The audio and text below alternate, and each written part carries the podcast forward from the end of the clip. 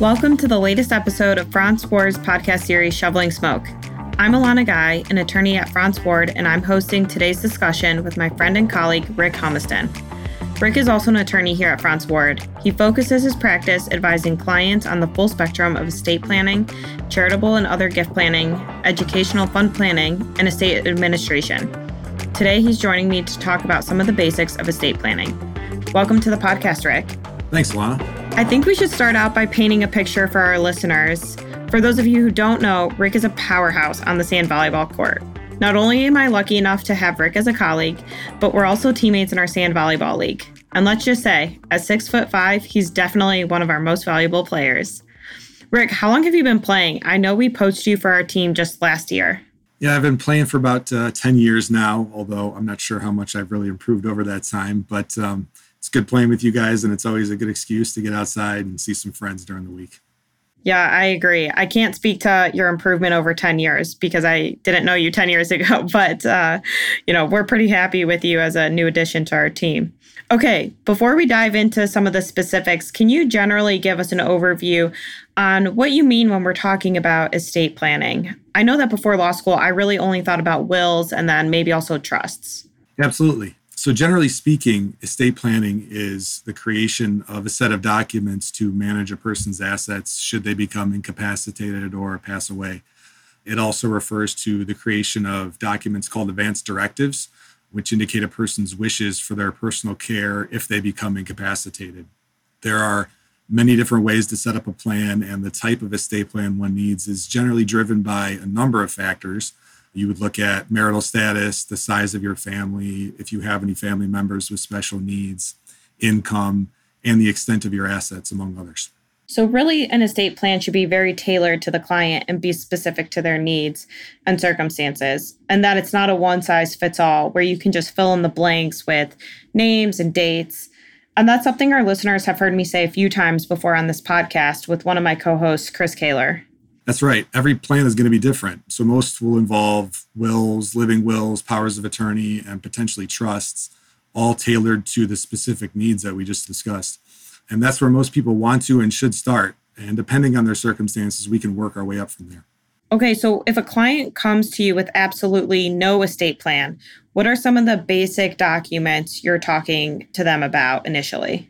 So, probably the best place to start is the last will and testament. And this is a document that says who gets what when you pass away. And you have the option to name alternates if you wish. And then you also name an executor whose job it is to make sure that the will gets carried out when you pass away. Okay, so then what about if someone does pass away without a will? So when someone dies without a will, they are said to have died intestate. And in that case, the local probate court is going to appoint an administrator of the estate. And the duties of the administrator are similar to those of an executor with the exception that an administrator must follow more defined uh, instructions of the probate court and must distribute the property in accordance with the law rather than by the terms of a will. So usually the administrator is going to be the surviving spouse, but if there isn't one, then it's next of kin. And they need to be an Ohio resident. So if there's no surviving spouse or next of kin that's a resident of Ohio, or if the court finds that they're unsuitable for any reason, some other suitable person is going to be appointed as an administrator. And because there's no will indicating who gets what, the court uses the statute of descent and distribution, which we also call the intestacy statute, to determine how the assets will be distributed. And generally, this favors those most closely related to the decedent and then moves down the line from there. And so, a lot of people don't like the idea of a statute determining who gets their property. So, this is one of the main reasons uh, that's a cause uh, for people to come to talk to us about starting to think about estate planning.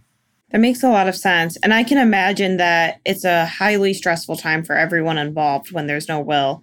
And I know we were previously talking about how Prince died without a will, which is seems like a good case study. So, with an estate that large, I imagine that's a total nightmare for the family to deal with. Absolutely. And I, I really just sort of followed up on this because he passed away in 2016 and this is still going on.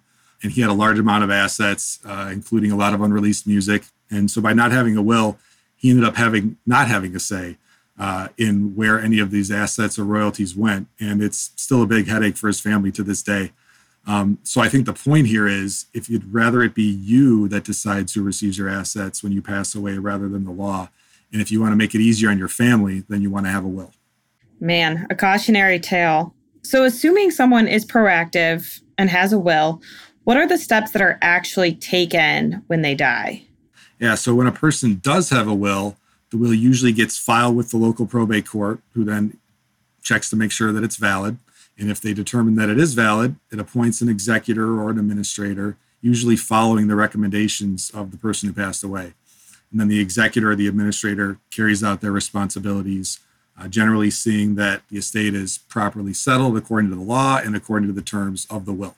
That sounds like a much more streamlined process. And based on what you were telling us about Prince's situation, it sounds like it's definitely a smoother process for the families as a whole when the deceased has a will. Absolutely, because you're going to have less contact with the court. You're going to have less time and expense for your heirs and the executor, and you have more control over who receives your assets. Okay, that makes sense. So now that we've covered wills, what are some of the other components of a basic estate plan that you would discuss with a client during an initial consultation?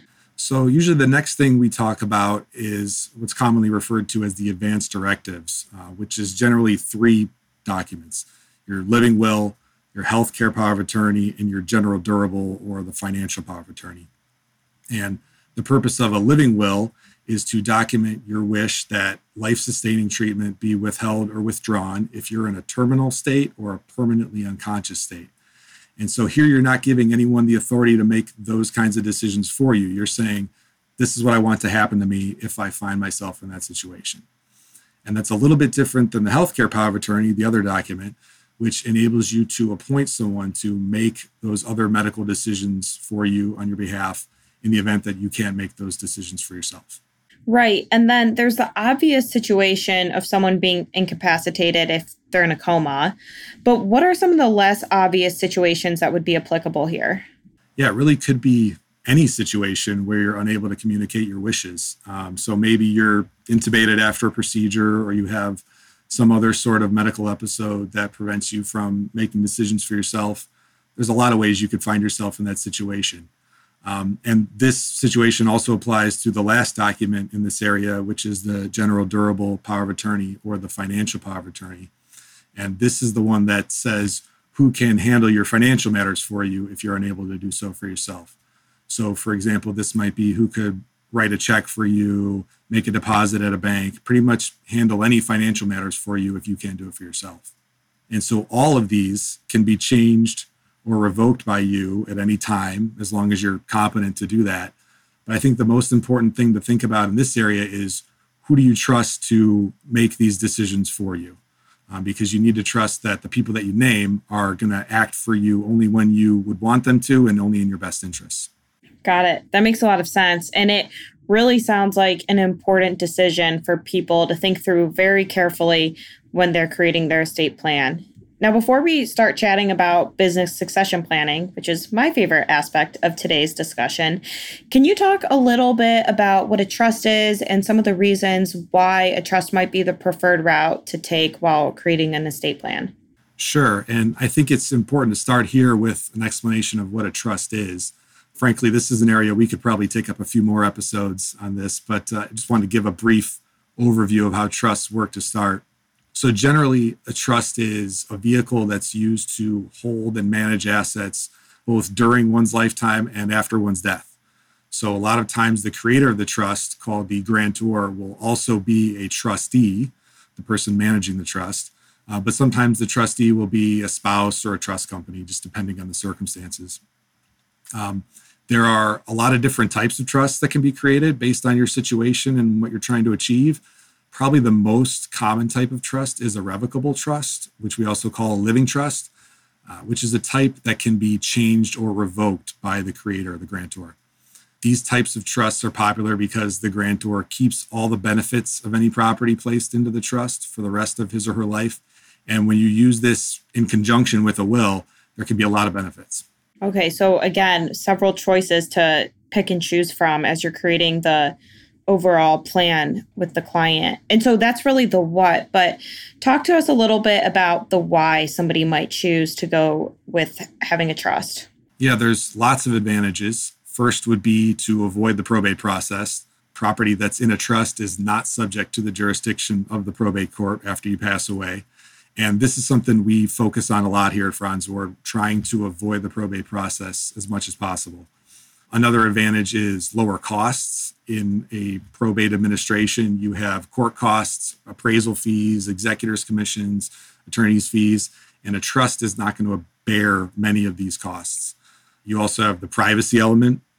The terms of a will become a matter of public record once the will has been filed with the probate court and trusts are usually private documents. And so the administration of a trust is generally not made public. That's attractive to a lot of people.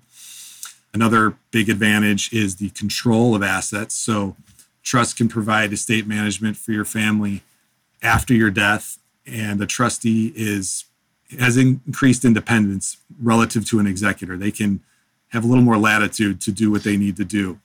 And one of the areas where that shows up is in speed. A trustee can begin making distributions to beneficiaries right after the death of the grantor, whereas an executor has to wait until the probate court appoints them to do that. And then lastly, depending on how the trust is written, it can help reduce or defer estate taxes. So those are some of the big advantages. And there are many different kinds of trusts that a person might want to consider. We'll save the rest of those for another day. But I think what's important to remember here is that there's many strategies to accomplish many different goals. And so it's really just important that you discuss what those are with your attorney and the two of you or your group develops a plan that works best for you. I like it. You're setting yourself up for another podcast already. So right. this is this is good news for me. All right. So clearly the theme of tailoring documents to clients' specific circumstances is something we've mentioned today and it also several other times on this podcast as it's something that's a core value of our colleagues and as our firm as a whole. And it's obviously no different with an estate plan, as you were just talking about. And Rick, you've told us about many different options and avenues for people to take, which is why sitting down with somebody like you to understand each of those options and then to decide what is best for their family is really very important. And from what I see with my practice, the intersection is particularly important when business interests are involved. So, we already talked about, Rick, how you and I are teammates on the volleyball court, but professionally, one of the ways that we get to work side by side, being in different practice groups, is in the business succession planning context. Rick, I know this is something that we get to talk about and we get to bounce ideas back and forth with each other, but can you talk a little bit about the role that you play with clients who want to adopt a buy sell agreement or clients that want to incorporate a business succession plan? Sure. For business owners, uh, estate planning can also include business succession matters, uh, which usually includes strategies to transition a business to the next generation and other exit strategies for the owner. It's tough, you know, because not everyone wants to be thinking about their business when they're no longer around to run it. But this is really a very important topic to be talking with our clients about. Yeah, you're absolutely right. Just like with a will, you know, it's uh, a little bit of extra planning. You can save your family and your employees a lot of grief down the road. And probably the most common planning we do here is uh, a buy sell agreement. And this can be beneficial if a business owner or their partner dies or wants out of the business. So it identifies how the business should be valued, how a buyout will be funded, payment terms, and any other details that might relate to the departure of an owner. So, you know, one big area where we see this apply is oftentimes business owners agree that they don't want to be in business with their partner's spouse or children or some other relative if one of them passes away. And so these kinds of agreements protect the deceased partner's family and the employees of the company, really. So, eh, pretty much what it boils down to is just having an extra piece of estate planning in place tailored to the needs and goals of the business and the business owner. I couldn't agree more. And really, these are delicate, delicate conversations to be had. But the benefits to the family, the company, the employees, etc., are important enough to justify having that difficult conversation. All right, Rick, we always like to leave our listeners with a few takeaways. So, what do you have for us today? Yeah, so first and foremost, I would say everyone should have in place a last will and testament, healthcare power of attorney, and the financial power of attorney and possibly a living will, no matter their age or what level of wealth they have. I think in certain circumstances, a trust might also be beneficial.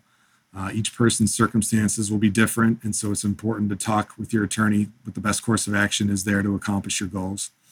And then finally, if you own a business, it's also important to consider a buy sell agreement in order to plan for the eventual departure of an owner. And to recap, have some estate plan, even if you start simple. Tailor that estate plan to your particular needs and the needs of your family. And lastly, if you are a business owner, make sure your estate plan includes and incorporates your business. That's it for this episode. Thanks for joining us, and we look forward to our next discussion.